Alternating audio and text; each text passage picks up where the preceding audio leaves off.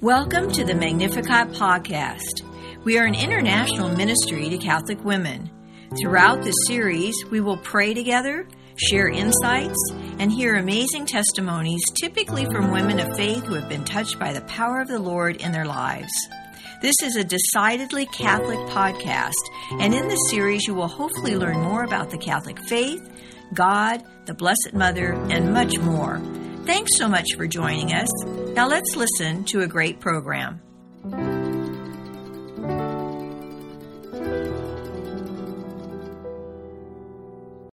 I was inspired to entitle my presentation this evening, The Gift of the Holy Spirit experienced through the Sacred Heart of Jesus.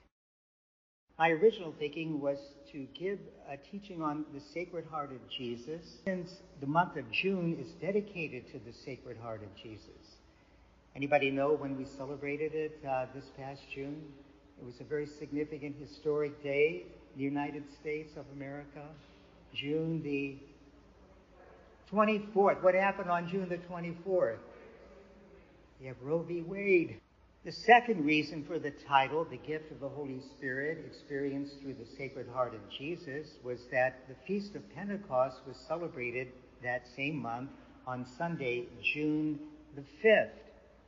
Pentecost, as you know well, is the grand celebration of our Lord's gift of the Holy Spirit to the whole church. And finally, the third reason was that June is traditionally known as the month for brides. Salvation history is often described as an expression of God's desire to marry us, the human race. The gift of the Holy Spirit, experienced through the Sacred Heart of Jesus, is the consummation of the marriage. That the gift of the Holy Spirit, received through the Sacred Heart of Jesus in that interior mansion dwelling in our hearts, is the consummation of the marriage. The Song of Songs opens with a line traditionally understood as a reference to the Trinity, the first words of the Psalm of Songs. Let him kiss me with the kiss of his mouth. Can you realize this is sacred scripture? The, the Word of God. Let him kiss me with the kiss of his mouth. The church fathers saw in these words a Trinitarian formula in which him of the verse is God the Father. The mouth is the Son, and the kiss is the Holy Spirit. We've been kissed by the Holy Spirit. The Holy Spirit is the kiss that the mouth of the beloved Son imprints forever on our hearts, writes the Jesuit theologian Blaise Arminjon. The same kiss eternally united the Father and the Son within the Trinity is now uniting us to them. Put simply, the Holy Spirit is the kiss that unites humanity to divinity. This is imaginably, unimaginably good news. God the Father, if you could imagine, bending over. God so loved the world, John 3 16 God so loved the world that he bent over this broken, fractured world and kissed us with the mouth that is his son. Can you imagine that? Our Lord kissing. And on the feast of Pentecost, we were kissed by the Father and Jesus, his Son, and the kiss is the Holy Spirit. God sealed his love affair with us with a kiss the kiss which is the Holy Spirit. Experience during, for example, a Life in the Spirit seminar stirred up the graces of that fire of our baptism and confirmation. The baptism of the Holy Spirit serves to make us even more deeply aware of how deeply loved and how passionately we have been kissed by none other than the flame of God in the mystery of the sacred heart of Jesus. We have been kissed by the depths of love in the sacred heart of Jesus. St. Margaret Mary Alacoque's heart became inflamed with this fiery kiss. You know what she's famous for, right? St. Margaret Mary Alacoque. What is she famous for? She was the one that spread devotion to the Sacred Heart of Jesus and the First Friday devotions that took their origin in the series of apparitions which Margaret Mary experienced. The following is her description of an encounter with the Lord in the mystery of his Sacred Heart that took place on December the 27th in 1673. It was also the feast of St. John the Apostle, the beloved apostle that is described as putting his head on the chest of Jesus. And this is the apparition that she shared from December 27, 1673. She writes, After that, Jesus asked me to give him my heart, which I begged him to take. And this he did. He placed it within his own adorable heart, in which he made me see my heart as a tiny atom being consumed in this flaming furnace, and then drawing it out like an intense flame in the form of a heart, he put it back where he had taken it, saying to me, My well beloved, I give you a precious token of my love, having enclosed within your side a little spark of its glowing flames, that may serve you for a heart and consume you to the last moment of your life.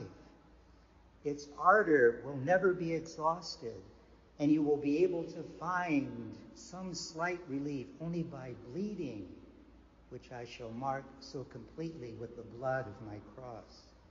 It will bring you more humiliation and suffering than relief. Talk about the cross. That is why I want you to practice what is commanded of you by the rule of your community, so as to give you the consolation of shedding your blood on the cross of humiliation. Although I have closed the wound in your side, you will feel the pain of it forever. And although you have been taken only the name of my slave, I now call you my beloved disciple of my sacred heart.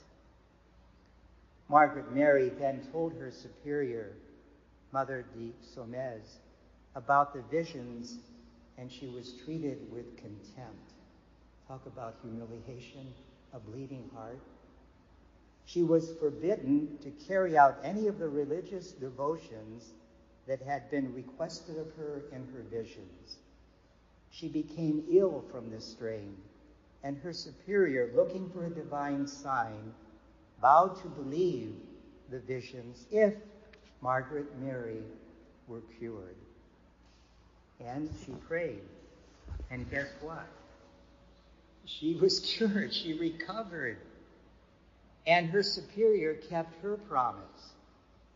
There was a group in the convent who still remained skeptical, however her superior ordered Margaret Mary to present her experiences to theologians, but they were judged to be delusions. Talk about suffering. That was the suffering the cross in terms of love. Blessed Claude de la Colombière, a holy and experienced Jesuit, arrived as confessor to the nuns.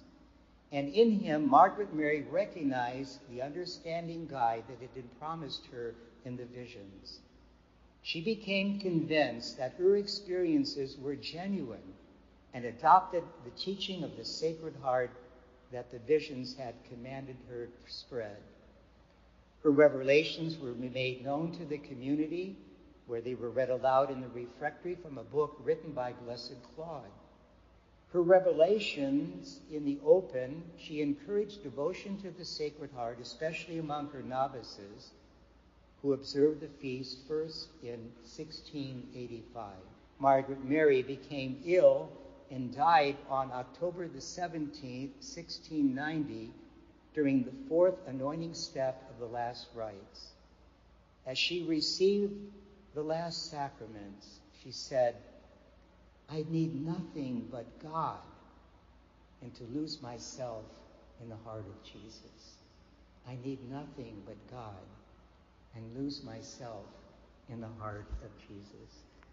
What I'd like to do is ask you to close your eyes, and I will read part of the, the apparition, the description of it. And then I'll ask Dar to play the tune, the song, the beautiful composition by Michael Joncas, I Have Loved You. So just close your eyes and hear our Lord speaking to you as he spoke to Margaret Mary. After that, Jesus asked me to give him my heart. Give Jesus your heart. He did take it and placed it in his own adorable heart.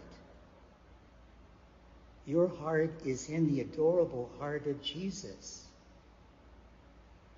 in which he made me see my heart as a tiny atom being consumed in this flaming furnace, and then drawing it out like an intense flame in the form of a heart. He put it back where he had taken it, saying, My well beloved, I give a precious token of my love, having enclosed within your side a spark of its glowing flames. This is the work of Jesus. We open ourselves up and say, Jesus, take my heart. And the Lord does take it. It's the work of Jesus in us, it's grace. He places it in his sacred heart and then gives it back to us, saying, I want you to love, and I want you to let me love in you the others in your life. It is my work in you. All I need for you is to lend me your heart and let me share my love through your heart.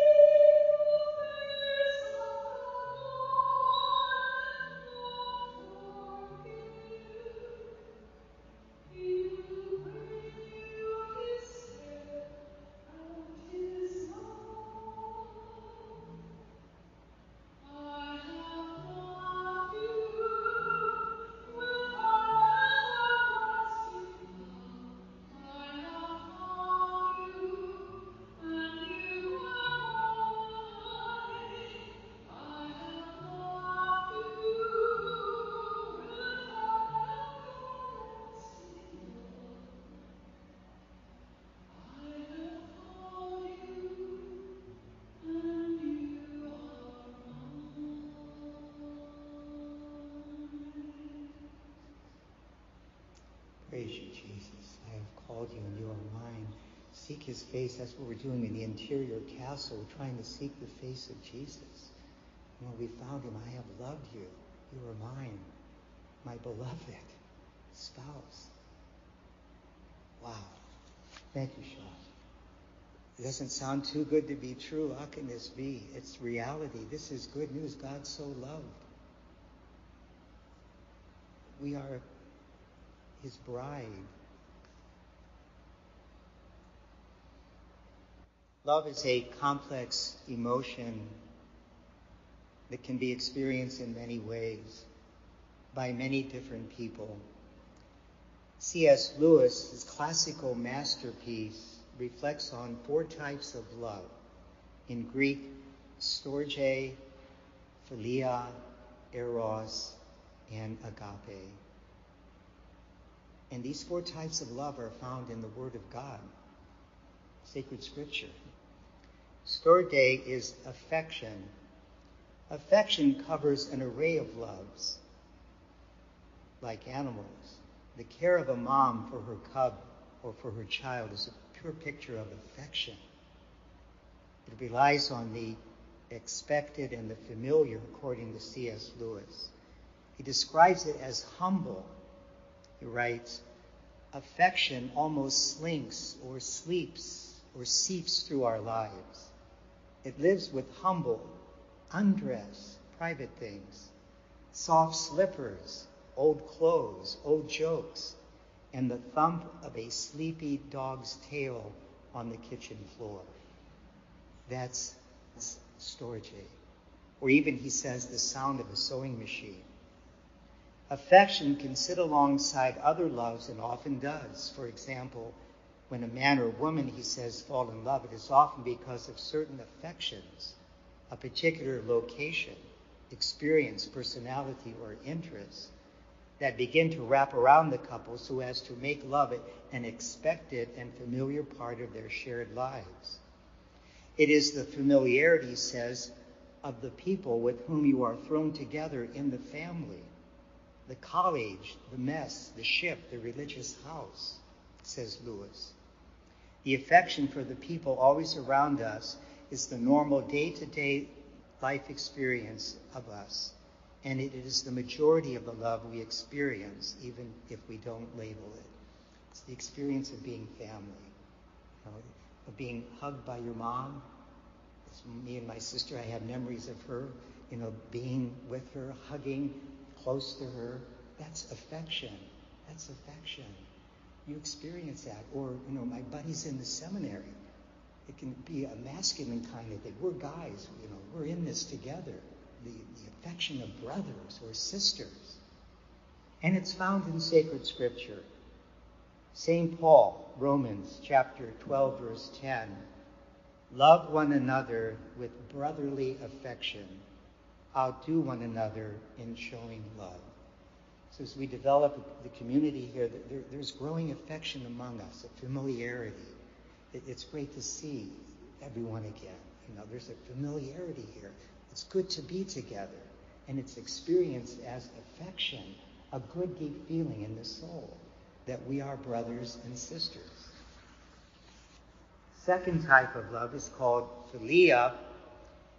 Both philia and phileo come from the Greek word philos, a noun which means beloved or dear, from which we get the word, the name of a major city of the United States, Phila, Phila, Philadelphia, Philadelphia, brother, city of brotherly love. A, a friend, someone dearly loved or prized in a personal, intimate way. A trusted confidant held dear in a close bond of personal affection. But when we have affection and friendship, wow, what great gifts those are. Philos expresses expresses experience based love. And we find it again in sacred scripture, 1 Samuel chapter 18, verses 1 to 3. Jonathan made a covenant with David because he loved him as his own soul. Phileo love is shown towards people we feel warm and affectionate to. David and Jonathan had that type of relationship. Phileo love is seen also in sacred scripture in the passage about the rising of Lazarus. There we are told that Jesus wept at the sight of his friend Mary and others weeping over the death of Lazarus. John chapter 11, verses 33 to 35. At the sight of Jesus crying, one witness in the passage pointed out the depths of Jesus' love for Lazarus by using a derivative of the word phileo to exclaim, See how he loved him. It's a type of affectionate friendship, phileo. The fact that Jesus is a friend of sinners, of you and me, that's the type of intimate friendship that Lord wants to establish. He is our friend, and He's waiting for us to acknowledge His presence and availability. God's love for us is almost beyond imagining. When we consider the Lord's incarnation, His leaving heaven to be born as a helpless human infant in order to grow and to experience life among us, we begin to get a glimmer of the depth of that love To be a friend of sinners, Jesus subjected himself to living in a fallen, depraved world where we have all sinned and are deprived of the glory of God. Romans 3, chapter 3, verse 23. But despite our sinful condition, the Lord desires a relationship with us. In John chapter 15, verses 14 through 15, we read, You are my friends if you do what I command you. I no longer call you slaves because a slave does not know what his master is doing. Instead, I call you what? Friends. You are my friends. Because I have told you everything I have heard from my Father. Friends tell secrets to friends. The revelation of the heart. And Jesus wants to tell us how deeply loved we are. He wants us to show, show us the Father. God is our Father. Whoever sees me sees the Father. And so we were called into that intimate knowledge of friendship with Jesus to discover the depths of God's love for us, like St. Margaret Mary experienced in her apparitions. Wow. Eros, sexual or romantic love. Aha, romance. Eros loves refers to romantic or sexual love and is the root of the English word erotic. Eros or sexual love in and of itself is not impure, but is a gift from God to married couples so that they may express their love with and for one another and continue the human race in the Song of Songs, again, chapter 1, the very first verse is out of the book. Let him kiss me with kisses of his mouth, for your love is better than wine, better than the fragrance of your perfumes. Your name is a flowing perfume, therefore, young women love you. Draw me after you. Let us run the king has brought me to his bedchambers. Let us exalt and rejoice in you. Let us celebrate your love. It is beyond wine. Rightly do they love you. God loves us as a bridegroom. God is passionate about us. It's hard to believe that, but these are very concrete, graphic words to describe the reality of God's love, what we're talking about. As a lover, with all the passion of a true love. Within the boundary of marriage, eros, and this is expressed in the great writings of Pope Benedict XVI in his encyclical Deus Caritas Est, God is love. Eros love, he says, is to be celebrated. One example of this beautiful imagery, which I've just shared with you, is the Song of Songs because God deliberately uses the relationship of marriage as an illustration of the relationship he has with his people. The, relationship that God has with you and me predates marriage. It's the reality of what is. And because of that, the Song of Songs illustrates this love with its varying intensity and the beauty of a relationship that exists between God and those who believe in Him. The fact that the greatest of all songs focuses on romance and marital love shows us what high regard God has for the institution of marriage and how He feels about each of us. That's the great challenge and the beauty of the sacrament of matrimony to show us how much God loves us and where you take the origin of your love from. From the intensity of a groom towards his bride is the reality of what we're talking about in the mystery of God. And it's exhibited by God's grace in the beauty of sacramental marriage. And finally, agape, the type of love that Jesus shows us. Agape love is the highest level of love referenced in the Bible. This form of love is everlasting and sacrificial, whether or not the giver receives the same level of love in return. In the original Greek translation of the scripture passage, God is love, the word agape was specifically used to identify the type of love that God embodies. It's found in 1 John chapter 4 verse 8. God not only loves, but God is love. And that word there that the author uses is agape. The type of love that Jesus showed us is more than just a feeling. It is more than just an emotion. The type of love that Jesus showed us is unconditional and sacrificial. Agape is a selfless love that loves others sacrificially, whether they give a response or not. Agape is shown in the many ways, such as the way that Jesus treated his enemies on the cross. Father, forgive them. They do not know what they're doing. Uh, that's agape love. A pure self-giving to the other and not depending on even a response in return. Pope Benedict, again, the 16th, pointed out in his encyclical Deus Caritas Est that Eros is not emphasized to any great deal either in the Old Testament, we see it most often in the Song of Songs, or in the New Testament.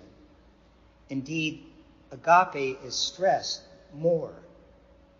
But he is quick to point out, the Holy Father, that the inextricable connection between the two should be carefully considered. There is inextricable connection between eros and agape. From the point of view of Deus Caritas Est, eros and agape, when perfected, are not disconnected. They are one. Both are necessary for life. They constitute the mutuality of true love, both receiving and giving. According to Pope Benedict, as one receives love, and gives it to the other. The desire for, which is eros, the passion for, is the desire for the good of the other, agape.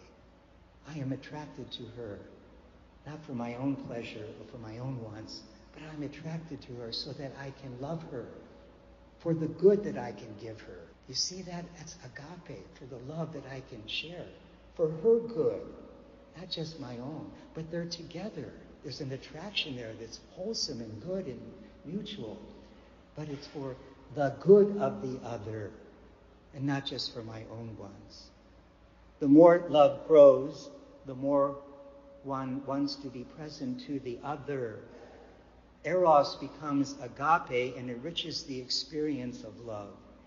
In the Pope's words, anyone who wishes to give love must also receive love as a gift. Of course, Eros and agape are only perfectly united in the triune God, where one person gives the person itself, the Father, to the Son. The Son responds in receiving that love, gives it back, and the dynamic holding them together is the Holy Spirit, the kiss, as it were. Agape and uh, Eros are perfectly united in the triune God, where passionate love and desire for humanity and desire for humanity's good, agape, are synonymous. God loves us passionately.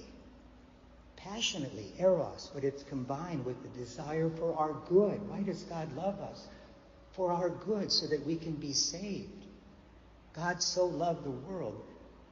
That is the agape, so that we could be saved, so that those who believe in Jesus may not perish, but may have eternal life. Only God's love can manifest a perfect union of gracious desire for us which exists for our good. All of us, humanity, struggle with our flaws, mixed emotions, and sinfulness that prevent us from achieving this perfect union. Despite our human imperfections, however, with God's grace, we are capable of achieving some union of eros and agape in our lives.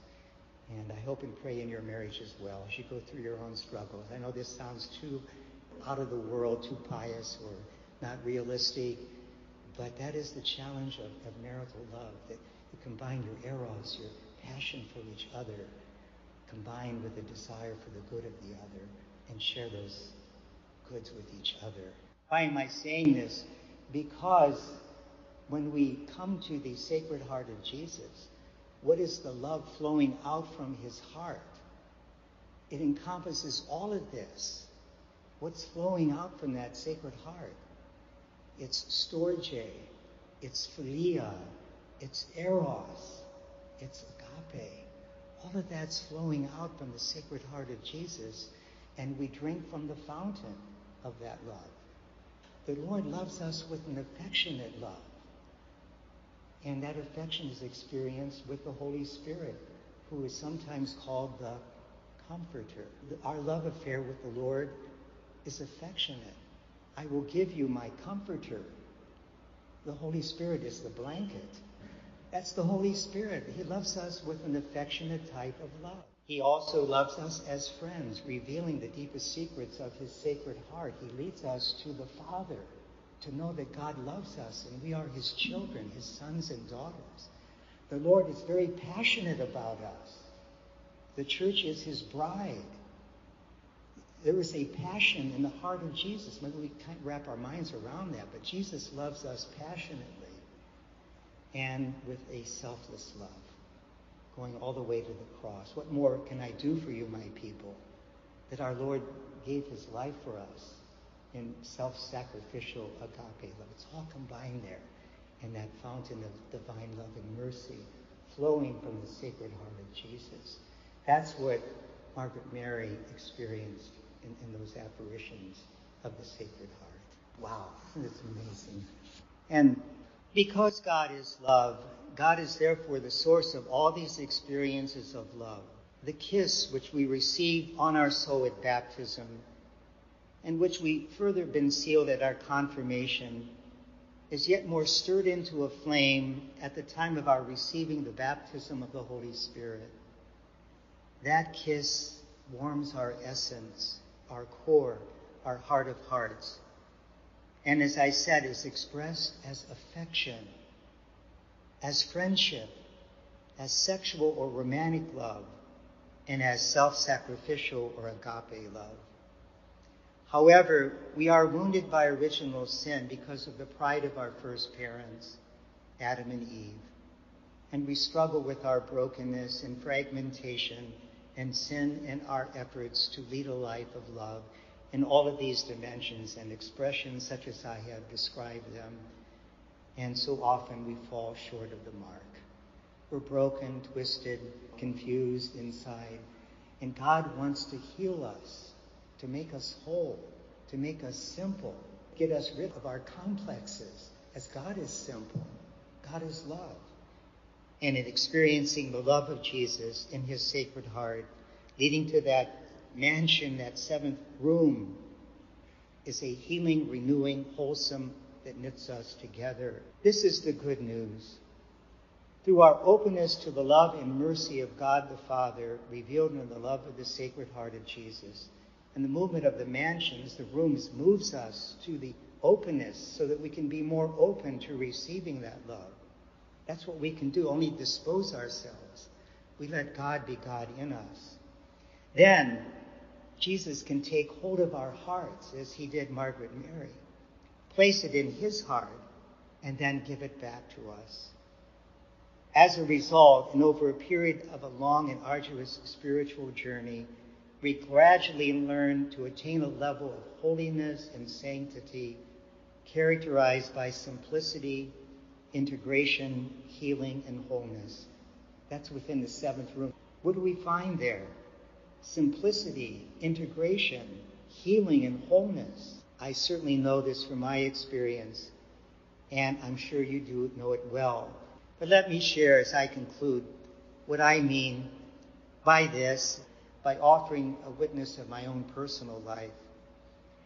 As a young priest many years ago, I struggled with eros and felt torn and fractured and fragmented inside my soul. As I struggled to live faithfully my vow of celibacy, which I had embraced, I was so attracted back then to a beautiful young religious sister. We were the same age. And I finally had to admit to myself that I'm falling in love with her. I had to admit that this experience was scary, it was confusing, but it was exciting. It took me a long time to admit that, but I could no longer deny it or refuse to face it. I'm falling in love. But I couldn't reconcile that strong attraction with my celibate commitment. I was so torn inside. What was I to do? This was a crisis as a young priest many, many years ago, I'm saying. I sought the counsel of a very wise and deeply spiritual priest. His counsel and direction brought me a new inner peace and integration. He also suggested that I take my struggles to Jesus and ask his help, especially during Eucharistic adoration. Back then, in the seminary formation, we didn't talk about these things as openly as I'm talking to you. But it was a matter of the fact, well, you want to become a priest, you have this vocation, and we accept the fact that you sacrifice for this, so we do not marry. We don't, this is the vow of celibacy, but it wasn't in the terms of what does that mean, or I'm, I'm experiencing these feelings. What am I going to do with it? And the men today, thank God, are much better prepared. I took these struggles to our Lord, especially on my knees in Eucharistic adoration. Only over a time would I gradually begin to experience something akin to what St. Margaret Mary experienced, but nowhere near an approximation. I would offer my heart Jesus Christ, and he took it as he did. And using the language of St. Margaret Mary, he placed it in his sacred heart and then gave it back to me and said, Tom, accept the flame of my love, the love of my sacred heart. Let me love others through your heart. I will do it all. Just receive my love. This gracious gift of Jesus' love continues to work in me a wonderful integration of eros and agape. Never saw that connection before. Eros was always something sinful. And Benedict says, no, it, it, can be sinful if it's unrestrained by lust. It needs to be governed by chastity. They can be integrated. I can feel attracted and drawn by the beauty of another, especially women. but now, by the grace of God, it's integrated with a more selfless love that recognizes and responds to the dignity of the other as the other and not for one's own selfish wants or needs. What a revelation and what a grace. It's all grace. The grace of the Lord working in my soul and your soul. A saving grace that continues to inform my experience and hopefully yours of the other expressions of love, storge or affection, philia or friendship. I'm still a work in progress, as we all are, and have a long, long way to go to get to that mansion the seventh mansion, I realize that someday we will arrive, and when we do, we will be a, a new, complete creation where God will be all in all, as we just sang. I would like to close with this quote from In Sinu Jesu. The quote approximates what Jesus said to me as I experienced the love of his sacred heart through my own trials and challenges in trying to understand what it means to truly love in my priestly vocation. As some of you may know, the book was authored by a Benedictine monk who recorded these messages that our Lord spoke to him in the silence of Eucharistic adoration. Let me share them with you. Again, you may close your eyes and Hear the Lord speaking this to you as well. Our Lord is present in the Blessed Sacrament. Christ is present here. And as you hear him, open your heart to him and receive that love from his sacred heart. And let him continue to fire your heart with that love. And let Jesus love in you, in your heart, and share that heart with all the others in your life, in your marriage and family life, and in all of your relationships. Jesus says, Love me, believe in me, hope in me, adore me, trusting that I will accomplish in you, in my own way, all that my heart desires to see in you. I will recreate you by the power of my grace and the inward action of my Holy Spirit into the person I want you to be, into the one who will respond in all things to my will and the desires of my sacred heart. There is no need to be anxious, no need to fear my silence. Rather, I ask you to enter into my Eucharistic silence. Allow me to love you and to act upon your soul through it. And from the lyrics of what we just sang just a few moments ago, higher than the mountains that I face, stronger than the power of the grave, constant in the trial and the change. One thing remains, one thing remains. Your love never fails, Jesus. It never gives up, never runs out on me. Your love never fails. It never gives up, never runs out on me. On and on and on it goes. It overwhelms and satisfies my soul, and I never ever have to be afraid. One thing remains, one thing remains. On and on and on it goes. Your love never fails. Bishop Sheens would say, God love you, everyone. God bless you tonight. Thank you. Thanks so much for listening to this Magnificat podcast. Have you been touched by our time together? If so, for more information or to find a Magnificat chapter near you, go to our website at magnificat-ministry.org or visit us on social media. We would love to hear from you. You can also email us at magnificatcst at aol.com or call 504-828-MARY, M-A-R-Y. Until the next time, may God bless you.